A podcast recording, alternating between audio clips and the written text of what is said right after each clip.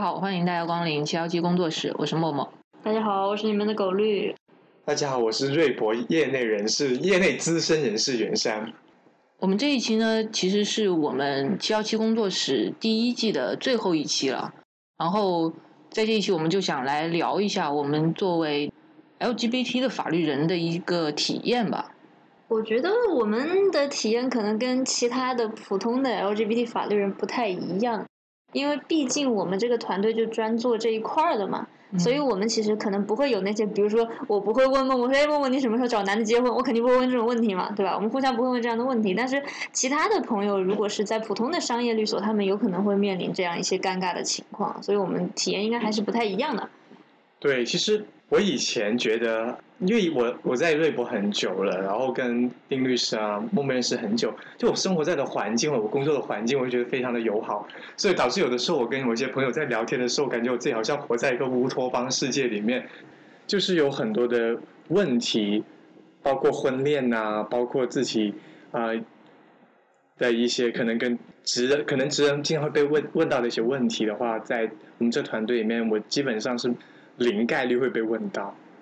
对，因为其实我之前是在商业律所里面工作嘛，所以其实，在那个律所和在现在的团队里面氛围就还是差蛮多的。像我们之前的话，就有些同事就是真的特别的热心，就很喜欢那种牵红线啊，帮你搭个桥啊什么的。就我之前有一个朋友，然后他也是，他当时就是他要介绍一个男生给我认识，但是。他他当时那个点其实很奇怪，他有他有两点，他一点是想介绍那个男生给我认识，但是呢，他自己同时又怀疑那个男生是个 gay，所以其实我一直觉得他是希望让我去鉴定一下那个男生到底是不是 gay，他也不是说一定要介绍那个人给我认识。如果他不是这个目的的话，那他肯定跟你有仇。没有了，其实我们关系还挺好的。最后呢？最后我好像没有，我没有跟那个男生见过面啊，因为。就是他每次约饭啊或者什么的话，就刚好有事情，所以一直到我离开上海都没有见过。不，你是故意的。就对，其实我也没有那么喜欢跟陌生人一起吃饭了。然后还有一个就是，我之前工作的好几个地方，然后都会有同事跟我说，他说我发现你身边出现 gay 货拉拉的概率很高。就是真的，就是我们我当时工作环境都是商业的背景，但是他们会说在我身边会。比较多的出现性少数的朋友，我觉得这可能也是同性相吸吗？吸引力法则。确实，像我之前在瑞博之前，其实我在一些政府部门里面有实习过，那个环境完全不一样。我记得我当时在检察院里面实习，啊，我当时只是个实习生，我都还没有毕业。然后啊，带我的那个小姐姐就会跟我说啊，你缺不缺女朋友啊？我我认识某某某镇长，我想把他女儿介绍给你啊，他女儿现在跟你。年纪差不多啊，你们要不要一起吃个饭认识一下？我心里在想，我只是个实习生而已，你能放过实习生吗？我还想要学习，我不想要谈恋爱。没有，就是，但后面我我有跟他们出柜，他们也有接受，对。但是这个环境就是呃很不一样。你在一个可能比较传统的职人呃为主的一个环境里面的话，尤其是在公权力部门里面，就婚恋这个问题的话会。是大家经常会被遇到的，会被问到的一些问题了。我觉得这也是在瑞博里面最大的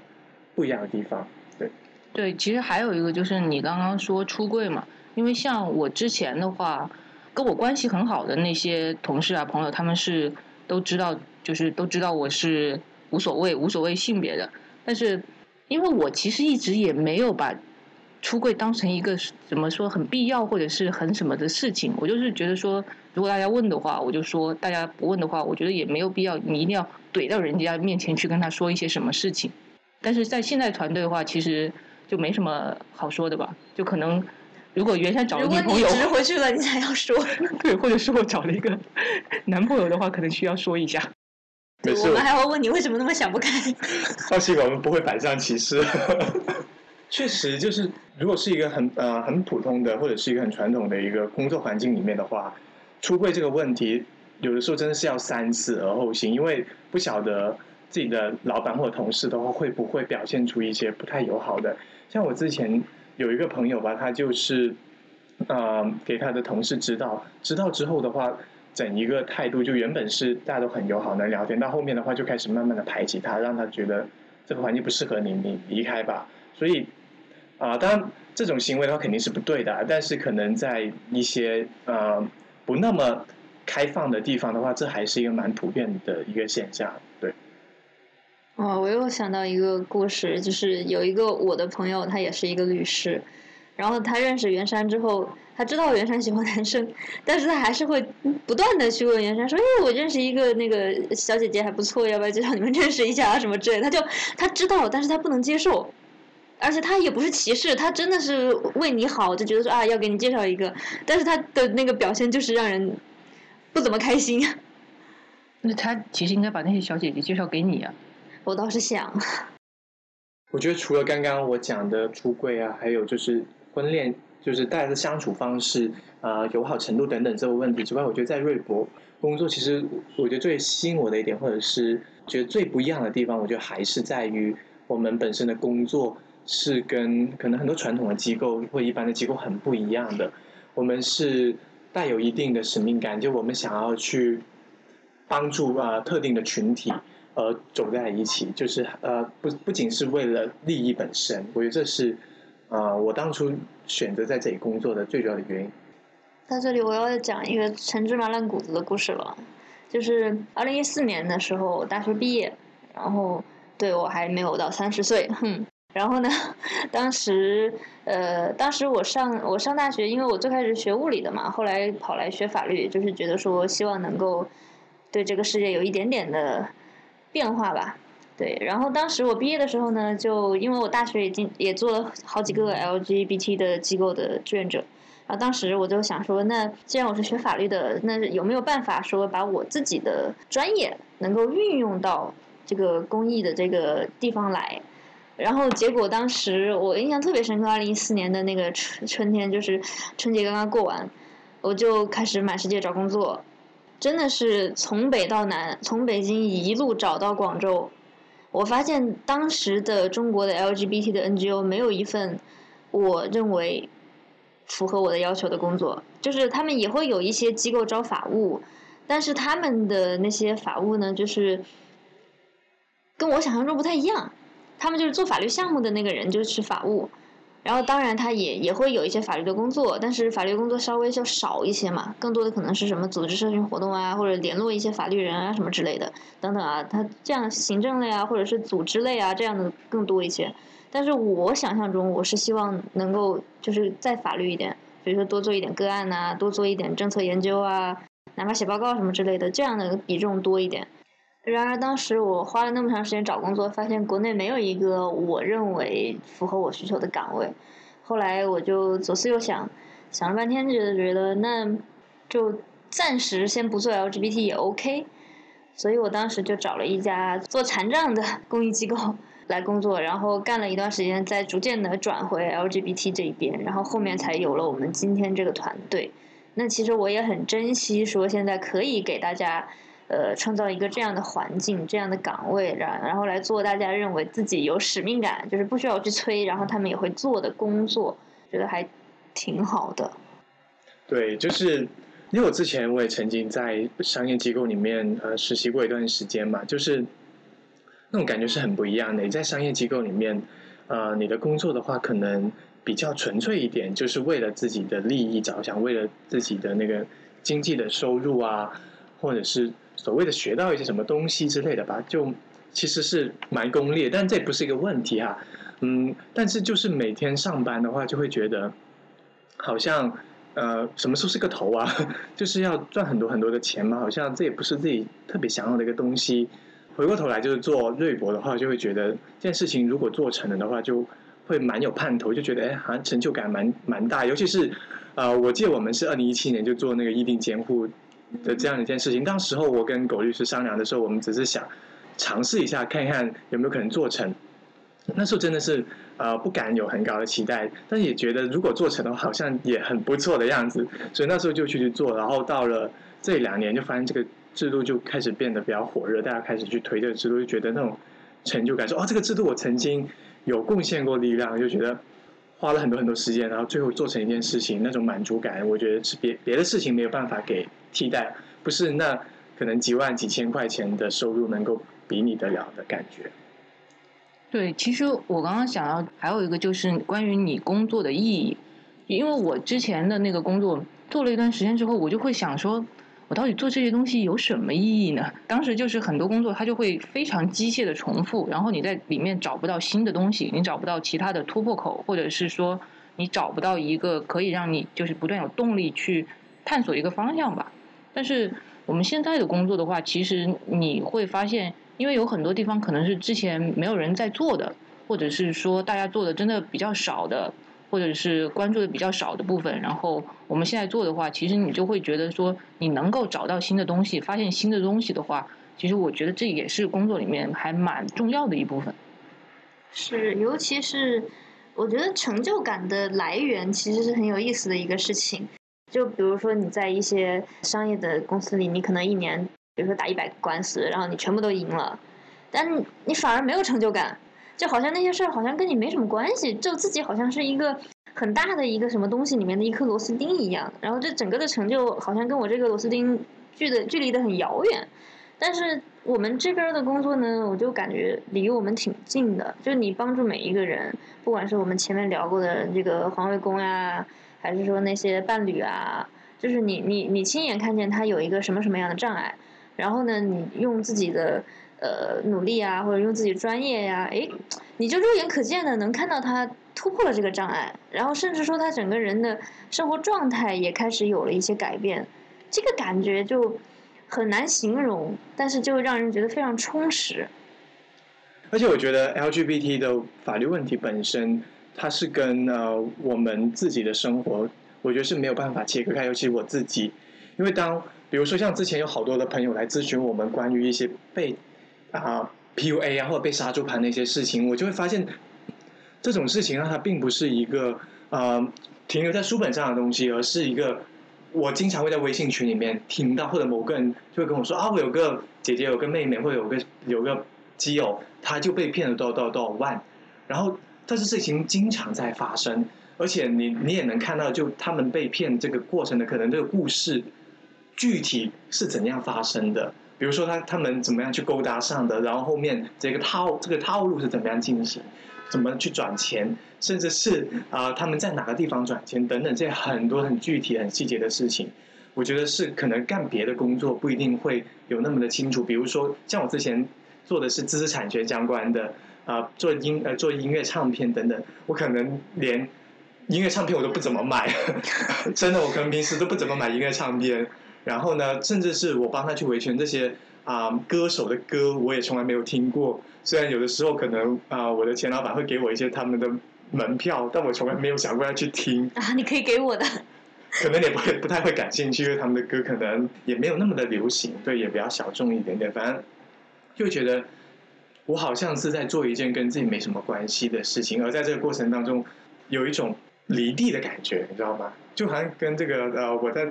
我要接触这个当事人，我在接触这件事情，跟我之间的距离好远好远好远，尤其是呃那些像我刚才说知识产权这种类似的案件，就很多客户都是明星嘛，说白了。对，就蛮大的一个唱片公司，他们很多的那些业务的处理，尤其是比如说他们有很多合同扔过来的时候，就觉得每天在改合同，我加这个字跟加另外一个字，或许在法律上面有很实际的效果，但是对我来说。有什么不一样吗？如果以后我我我好像我以后也不太可能遇到这样的一个问题哈，就这种体验感会少很多很多。就自己以后也不会出唱片是吗？对，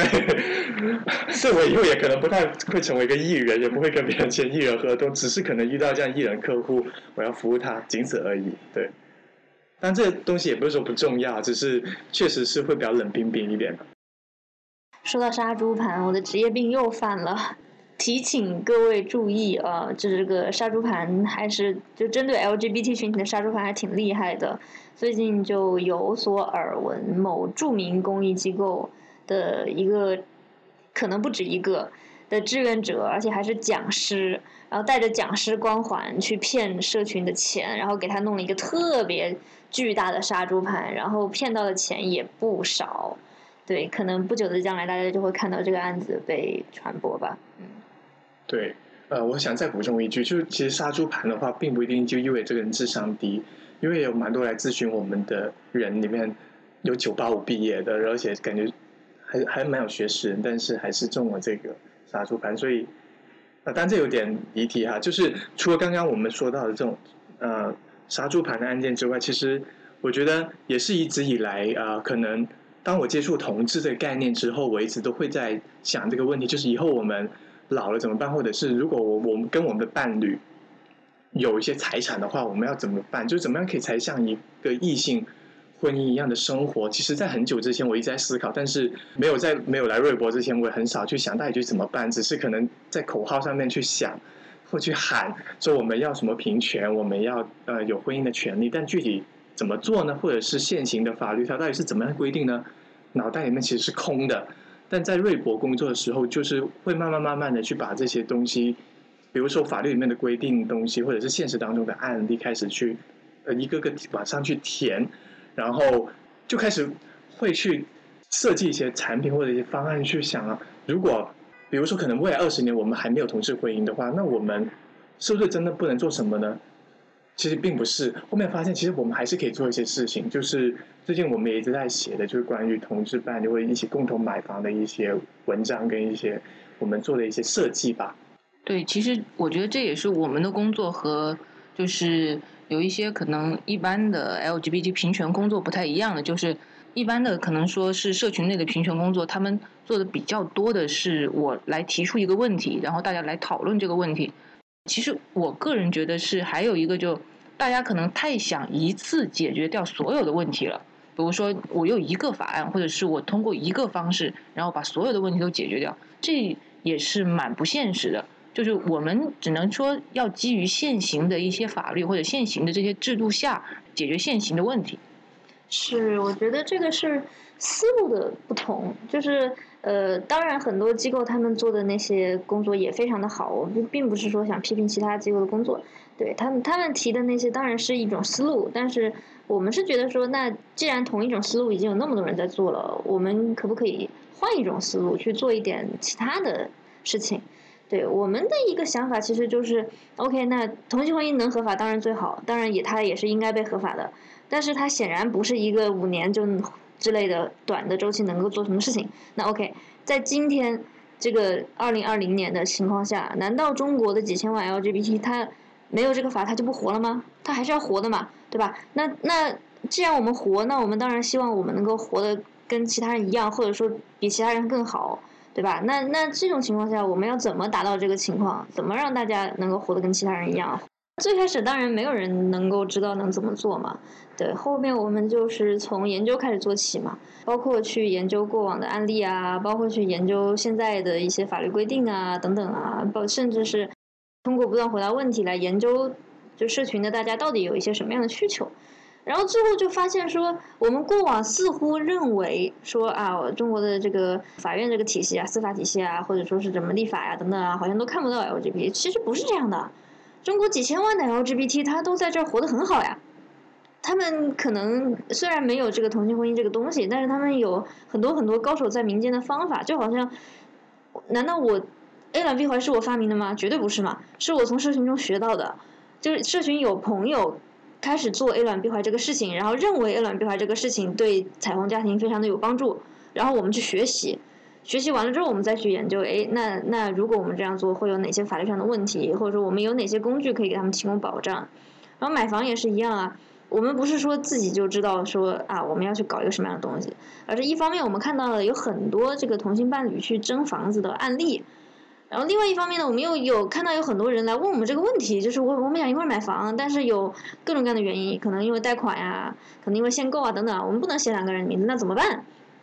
那我们是不断的把这个研究和社群的需求，想办法的去找各种各样的重合点，然后慢慢的去推我们的这些呃服务也好啊，工具包也好等等啊这些东西，所以才慢慢的有了。哎，一开始我们说，哎，异地监护可能从从理论的角度来讲是一个。是一个很不错的东西，等到后面我们再慢慢推、慢慢做、慢慢研究啊。我们以前只有一定监护，现在我们有一定监护七件套，我们可以搭配各种各样的工具，哎，让它尽可能的跟婚姻关系或者说同居关系、伴侣关系更加的接近。呃，包括买房也是一样，最开始我们啥都不知道，然后后面到现在，我们研究了上千个案例，就知道过往的这些 LGBT 的伴侣，他们有试过一些什么样的方案，然后试完之后哪些哪些优点是我们需要吸取的，有哪些缺点是他们可能会已经踩过坑的，我们不用再踩了。然后哎，最后我们有了一个有爱就要宅一块儿的这样一个工具包，然后可以来推给大家啊。如果你们需要，我们就可以通过什么什么样的方式啊，让大家很好的在一块儿买房。对，其实说到这个工具包，应该算是。我们推出的第一个法律服务包吧，就是它里面包括了大家买房需要的各项服务啊和一些必须的材料。这个其实，在我们后台的话是可以看到的。是，其实这个也是大家教给我们的一个思路，就这些所谓的所谓第一个工具包，我觉得应该叫第一个对外公开的工具包，因为其实我们团队内部是有很多的这种。呃，资料的积累就是啊，如果人家问我们一个这样的问题，那我们就有一些什么什么东西可以拿出来用啊，需要他提供哪些材料，然后我们要跟他聊多长时间，问他哪些问题啊，最后给他制定一个什么什么样的方案，然后这个方案最后再变成一个什么什么样的法律文书等等，这些东西我们内部其实都有的，但我们以前也不知道怎么服务，然后我们就觉得这样好像就可以了，然后你来问我，我就按这个流程走，后来发现好像不行。就对绝大多数的人来讲，可能他不知道中国有这样一个团队，可以为中国的同性伴侣提供今天就可以使用的、符合法律规定的、能够提供保障的服务。所以我就开始尝试着说，哎，我们用这种工具包啊，或者说其他什么方式来呈现我们能够做的这些事情。我觉得特别惊喜的一点就是，我发现我们做的事情，我们原本是希望能够。专门帮助到同志群体嘛？哎，但是其实发现我们在做的很多事情呢，它不仅仅是帮助到同志群体本身，啊，有一些其他的呃群体其实也会呃受益，或者是也会对他们有帮助。比如说最直接就是一些不想要结婚，但是也想要好好生活的一些可能单身人士，或者是想要跟朋友一起搭伙过日子的一些人。因为现在啊，我身边其实很多的朋友也是逐渐的不想步入。异性婚姻这条路，他们可能就想跟自己的好姐妹啊、好基友啊、好闺蜜啊一起来生活，但是可能市面上我在一般的呃法律服务里面，他们没有这个选项。而且我呃我记得我有一次在跟一个呃就在政府部门里面一个法制部门里面工作的朋友聊起就过这个问题，我跟他说：“哎，其实同居的朋友他们也需要法律的服务啊。”而他们就会说。啊，同居关系是不是对女女生就很不利啊？然后对女呃，是不是就一特别不好的一个东西？但其实我们在实践的过程当中发现，其实并不是的。很多时候的话，他们就是想要同居，或者就想要不结婚。那么我们的产品某种程度上面，我觉得也会吸引到这样的一些人来。我觉得这也是我觉得蛮有趣的一些地方。甚至我觉得真的是在。我们实际工作当中，也不仅仅是 LGBT 群体会来找我们寻求帮忙，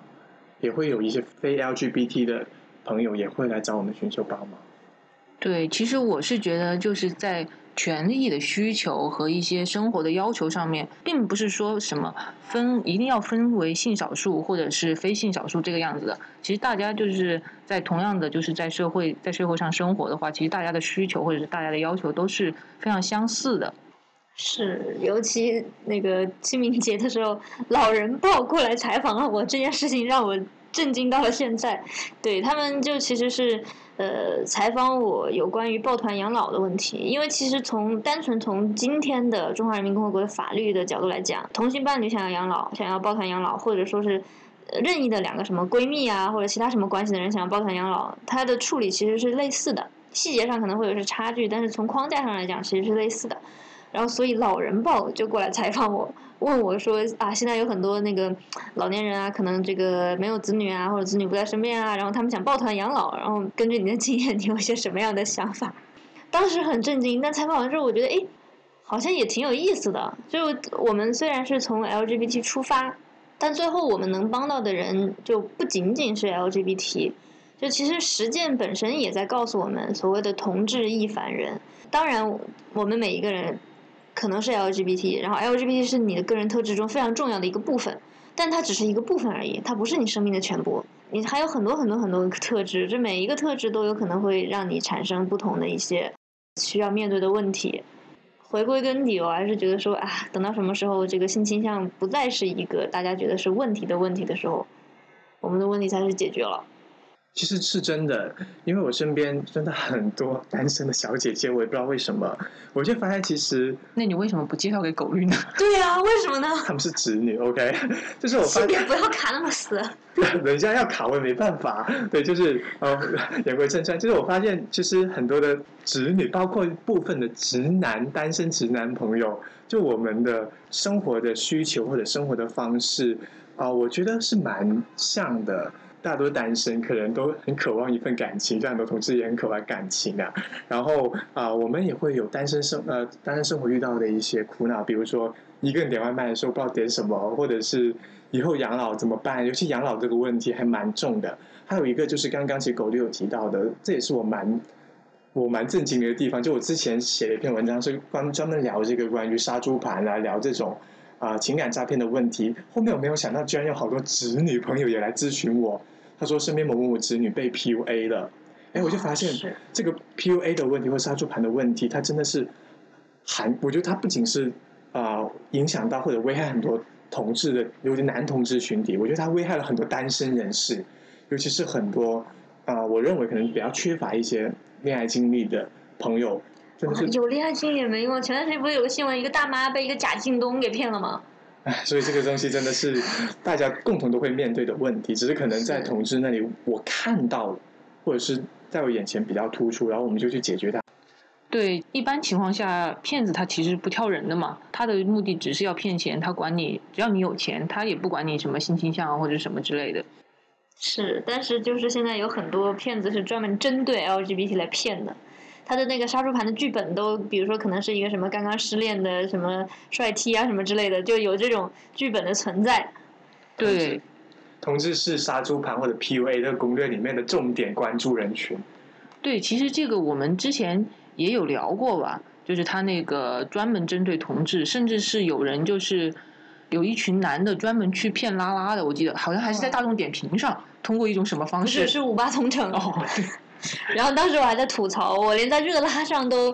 都很难找到小姐姐聊天，他们居然可以在五八同城上找到拉拉。而且还骗了人家那么多钱。对我觉得接触了这些案件之后，其实我觉得我的情感或者是我的感情的啊、观念，我觉得是有成熟很多。就简单来说，我不敢再做白日梦了。就是你知道，很多这种杀猪盘或者 PUA 的案件里面的那种受害者，他们往往都会有很强很强的想要做白日梦的一些想法哈，就是可能会很期待遇到一个很好看、很有钱、很有知识、很有地位的一个人，在这世界上无缘无故的爱上自己，就像是个 郭敬明呃小说里面说的，总有个人会出现，但是你要等，但有可能就等来骗子。我觉得，我觉得这是我做这些案件或者接受这些咨询当中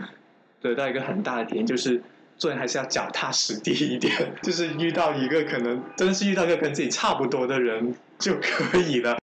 包括呃，最近大家不是在聊得很热，就是关于那些呃上海名媛事件嘛，就大家一起去拼团，去拼个什么下午茶，拼个什么酒店拍照啊，对。但其实这些故事的话，其实我们已经听过很多，就我记得大概两三年前就已经有有人来跟我分享过，就类似的事情，比如说一群同事就大家一起去拼一个酒店，就带了七套衣服，然后拍了七组不同的照片，然后再分七天发之类的。我就觉得在我们团队工作的话，感觉好像总是能遇到一些很好玩的案件，就会觉得对很多的东西都有种见怪不怪，或者是眼界比较的开阔。真的，就有些案件，可能我在原本的工作环境，或者在原本的学校里面的话，我觉得是闻所未闻的。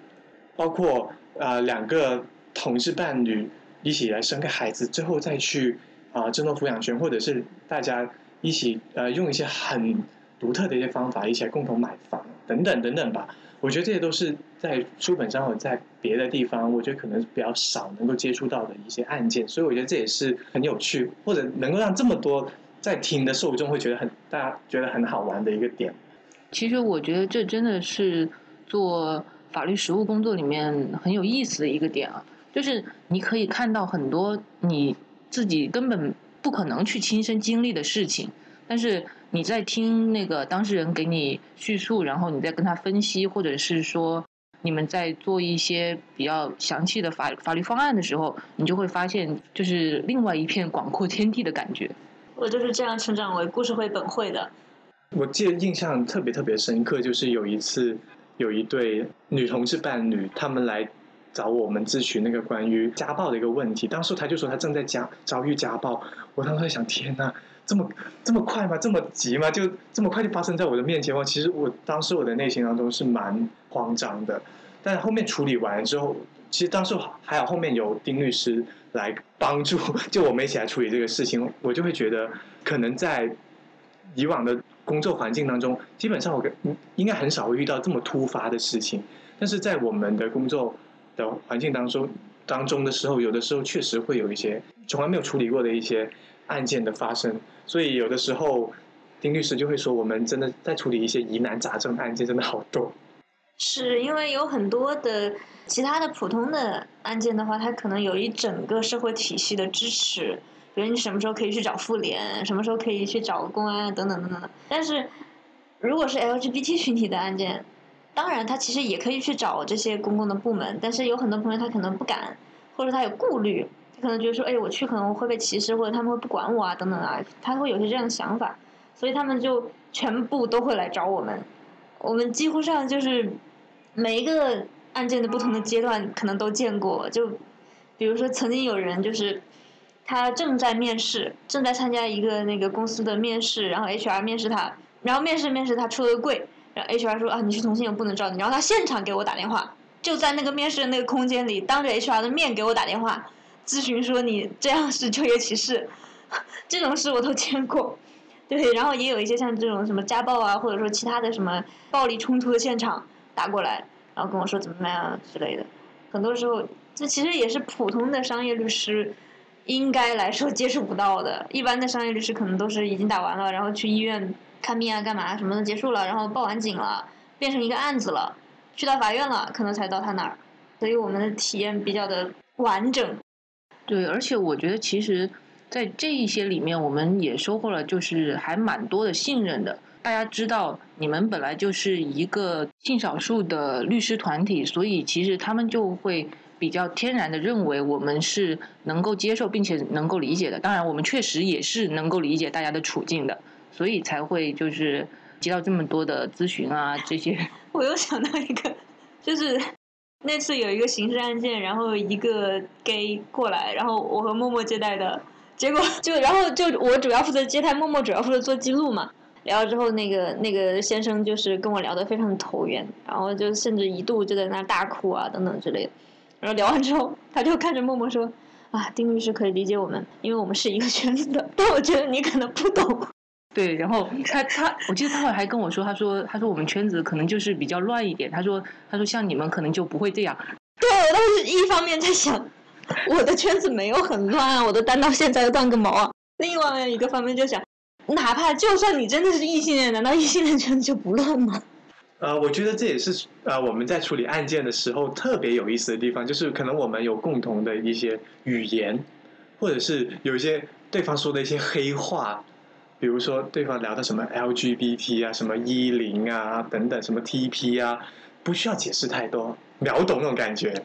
啊，我以前接过一个电话的咨询，就是当时就是对方开始跟我讲说，啊，我是一个那个。呃，男同志就是说我喜欢男生，然后我现在找到一个女的，然后她也喜欢女生什么什么，然后我们现在准备什么，他就用这种方式，然后讲了可能两三分钟，然后说你们是不是要行婚呀？然后他就当时特别欣喜那种，说啊，对对对对对，原来你懂。然后呢，他就开始跟我讲。说他就在他所在的城市，他认为说这个行婚跟普通的结婚，当然法律上来讲确实很多地方是一样的，他觉得是一样的，所以他就觉得随便找一个那种婚家律师就可以解决，然后他就找一个律师，然后跟那个律师刚解释完他们俩要干嘛，然后律师说那死变态，怎么九七年之前你们还是什么犯罪流氓罪啊，现在就跑出来还要利用法律，然后怎么怎么就把就道德上对他们进行了一番批判。然后他们就觉得特别的委屈，就是两个人都同意啊，也也也不也不伤害什么人啊，为什么就被人骂成这样？然后当时他跟我讲的时候，就也是小心翼翼的。结果我就问他你是不是要行婚，然后他马上就哭了，就觉得啊，天哪，原来这个世界上有律师可以懂我的。其实这种情况我也碰到过不少，当然我碰到当事人没有那么激动啊，他没没有哭，可能他没被骂那么惨。他们就是，比如说他就会很直接的说，我我是行婚，然后或者是说我这个小孩不是跟我行婚对象生的，然后我就说你们你们会不会是 A A 卵 B 怀或者什么，就会我会直接问这些，然后他们或者是直接用这些所谓的术语的话，大家其实就可以很顺畅的沟通。是，就。哦，我又想到一个很好笑的例子，就是我认识的另外一个做法律的朋友，有一天他在网上，我不知道他在哪看到的，反正就是，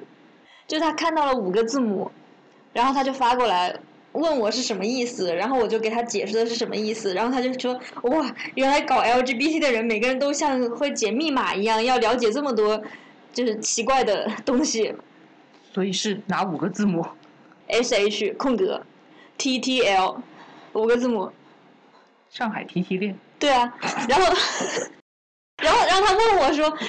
这看到这五个字母什么意思？”我就开始跟他解释，我说：“一般这种情况下，应该是，呃，有有一个 T，他自己在上海，然后呢，他现在想找一个对象，然后他找的这个对象，他也希望是 T，其实是一个征友的意思。”我解释完了之后，对面那个人就：“天呐，你们五个字母能表达这么多东西？” 这就是行内黑话，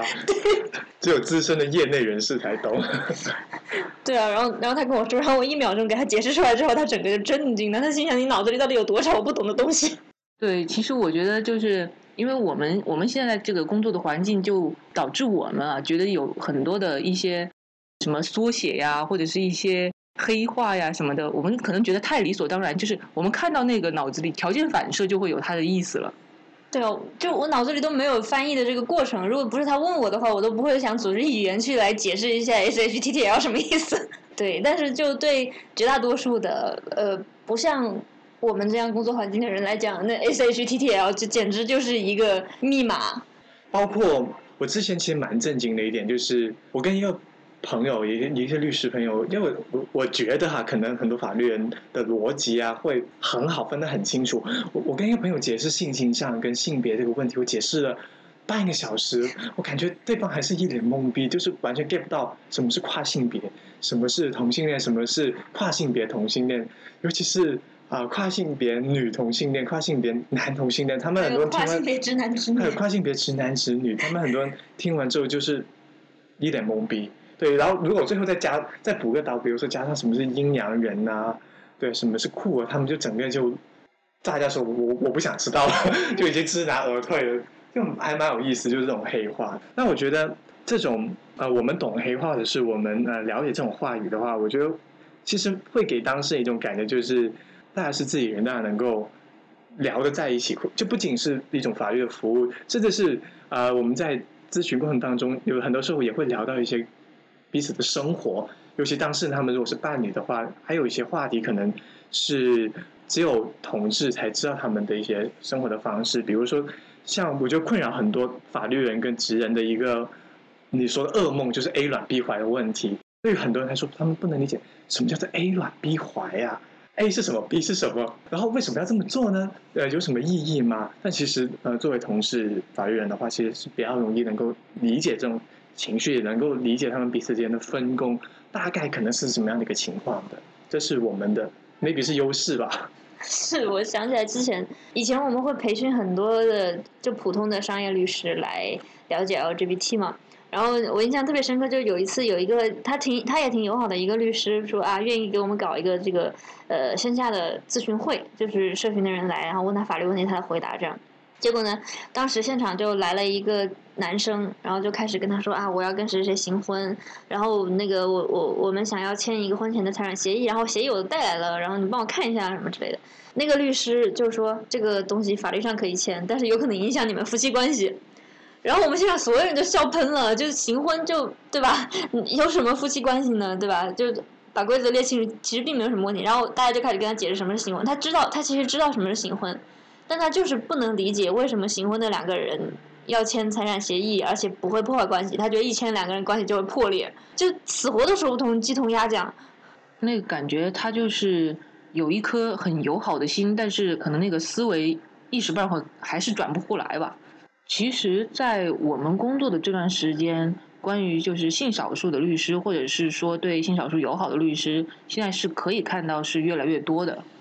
是，就像我刚刚讲的那样，二零一四年我想找一个比较偏向法律的公益机构的工作都找不到，但是现在我们已经可以看到，至少啊，比如说在意定监护这个领域，只要一提到意定监护，多少都会提到一句同性伴侣或者 LGBT，然后在这个国际司法像这种跨国的生育啊、代孕啊这些话题里，也一定会提到 LGBT 等等吧。就是法律圈子里已经有好几个话题，已经是被默认为跟 LGBT 有关的，绕不开的了。然后当然也包括这个婚姻啊、同居啊这样这样一些话题，在法律界其实已经是默认的一个事情了。而且我觉得这是一个热门的话题，这个热门的话题并不是说突然之间的，我觉得它是有一定的呃发展的过程。我记得在我刚刚读法律的时候，包括我以前实习的时候，我觉得其实同志婚姻这个话题。多多少少，它还是一个比较的禁忌的话题，或者是一个比较少人去讨论的话题。呃，而很多的所谓的写同性同性婚姻的这相关的一些论文吧，其实某种程度上面也会受到一定的限制。包括是我毕业的时候，我们班就有个同学想写同性婚姻，然后直接被毙掉了。对，所以呃，所以其实，在以前的话，我一直觉得法律人这个身份，它是一个非常的保守，而且有点教条的。就是可能课本上面是怎么说的，教就是教材上怎么说，法条上怎么说，这个社会的主流的呃观点是怎么样，他就怎么去做，就是那种去挑战或者是去有一些啊比较的前进一点的那些啊思维的话，其实并没有那么的明显。而我觉得这几年其实是，当然也大家很多的机构，包括很多的人也在。呃，努力啦，我觉得会让这个环境开始变得比较的友好一点，啊，包括就是那个议定监护制度火了之后，我会看到有很多的律师，很多的法律人会呃会开始会去研究把同志群体放在一个很重要的，尤其是在那个民法在婚姻法这个领域里面放在一个很重要的一个呃，包括业务啊，包括啊那些学术研究这方面，他们也会重点的去研究去关注。对，我还记得，呃，我有个老师，今年的我去拜访过他，然后我就跟他在聊说婚姻法的一些的热门的问题，他就跟我讲，他说，啊，我跟你讲一下吧，这婚姻法的话，近年有哪些比较热门的一些话题研究呢？第一个，同性婚姻问题；第二个，同志伴侣的人工生育的问题。哎，我在想，这不就是我们团队在做的一些事情吗？就他是一个很保守、很主流的一个学者。哎，但是他的关注点居然也放在这上面，那说明可能真的是啊，法律的人本身的那种呃关注点，或者是法律人本身也开始往前走了。对，是，我也很感谢这一份工作，因为就他让我在法律这个圈子里找到了自己独一无二的定位。对，然后就因为其实我也认识很多律师，他们跑出来做律师之后，觉得做律师好无聊啊。就其实他就像一个生意人一样，就跟客户谈谈价格啊，谈各种啊，这个案子怎么做，那个案子怎么做呀？然后那个事情本身也跟他可能没有特别大的关系，等等吧。但是我们做的这些呢，一方面就是哎，我们找到了跟别人不一样的东西，我们不愿意去做像其他律师那样的，就是运用法律的一个工匠。我们希望能够有一些我们自己的突破。然后另外呢，也是我们这个。服务的这个群体的特殊性，然后让我们在很多的场合、很多的领域都能够有一些发挥的空间。那包括呃，现在全国各个城市的公证员我都还挺熟的，等等吧。对，有有一些东西真的就是积累的多了，慢慢的就路越来越宽了。我们也很开心的看到，现在不会再有人像我二零一四年那样。就是想做一个跟法律和 LGBT 有关的工作，但找不到岗位。我们现在看到有很多很多律师，他们不需要有这样的，也不需要有其他什么人的协助啊什么之类，他自己就可以在自己城市开始做 LGBT 相关的法律工作。而且我最近开始刷抖音了吧？就是呃，不好意思，我开始刷抖音了。就是我会发现抖音上面真的好多好多的 T。同行法律同行 就开始在聊同志的话题，不管他聊的到底是对还是不对哈，或者是他价值观是怎么样的，暂尚且不管，但是开始很多人来讨论这个话题，我觉得这非常的有意思。我觉得我以前完全无法想象这么多法律人会谈这个话题。首先，我们是一个小众的群体嘛，对不对？而且这可能会有一点点，啊，我们怎么说呢？对于一些人来说，他伦理或者价值观是没有办法接受的。但我也在想，会不会是可能因为我们一直在想办法，就跟主流社会、主流世界在寻找我们彼此都有共同的地方，或者是我们共同的一个需求的地方，所以大家开始觉得，哎，这个东西，啊，大家都是像你刚刚说，大家都是人，大家都要生活，那这点总总你总不能用价值观去判断别人有没有生活的权利嘛，对不对？哎，这点可能大家就比较好去接受一点。但如果你只是抛出一个观点，说我们需要什么什么一个很。大的一个权利，那或许可能有人他就会觉得，哎，这个东西我可能会再考虑一下。所以，我我觉得这也可可能是我们的一个工作的特点，就我们一直很喜欢去寻求共识，寻求我们的最大公约数是什么，我们一起来找一下有没有什么东西是可以真的一起的来合作在一起做得到的一些事情。对，其实我们就是说是在实质的解决生活上的问题。不是说我们不关注那些大的政策，或者是说大的议题，但是我们更多的精力可能是放在比较需要及时解决的这些问题上。就像其实我们最近推的比较多，也提过蛮多次的一个买房的事情嘛。然后我们这个新的叫“有爱就宅一起”的那个法律工具包，也就是一个非常现实的问题的解决方式。是因为日常的这个工作中呢，非常非常非常多的。伴侣过来问我们说，怎么样才能两个人一块儿买房？然后，然后呢，他大家因为一开始不知道要怎么做嘛，就开始问各种奇怪的问题。说啊，我做一定监护能不能解决这个问题？哎，我写个借条能不能解决这个问题？哎，我给他写个遗嘱能不能解决这个问题？那那那，我开始问了很多这样的问题。然后后面我们就觉得，干脆吧，我们就给一个一站式的解决方式嘛，就在我们的呃微信公众号的后台下拉菜单里面点击。共同买房，然后就直接会蹦出来相应的介绍的文章，以及还有这个需求的登记表。啊，填写这个表单之后呢，我们就会有同事直接的去通过电话进行交流，然后为您制定一个比较合适的、有针对性的方案，看到底是通过哪一份或者哪几份文件才能达到你想要的这个效果。其实这个事情的话，不仅是大家关心，我也关心，因为我我现在新结交了一个。伴侣，对，其实我也会跟他在讨论说，如果以后我们有自己的房子的话，我们要怎么样，怎么样，怎么样，就是在哪里买房啊，然后要怎么去做啊，然后让彼此的财产能够，嗯，有一些互相的混在一起的感觉，就是我们就自己去寻找一些仪式感吧。然后啊，我会觉得这个东西其实我自己也会用得上，真的特别的现实，特别的重要。包括我身边很多朋友给他们读完之后，他们都会告诉我说，哎。这个东西的话，他们要考虑一下，因为确实有一些人也到了买房的年纪了，而且也在一起的话，也有个四五年时间，也需要再考虑一下这个问题，也希望让彼此的感情能够再稳固一点吧。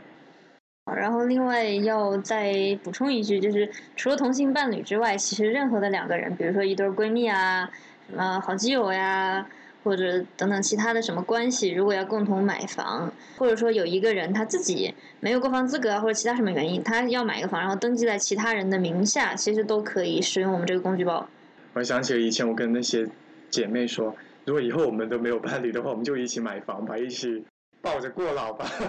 但是没想到你现在的进度这么快，是吗？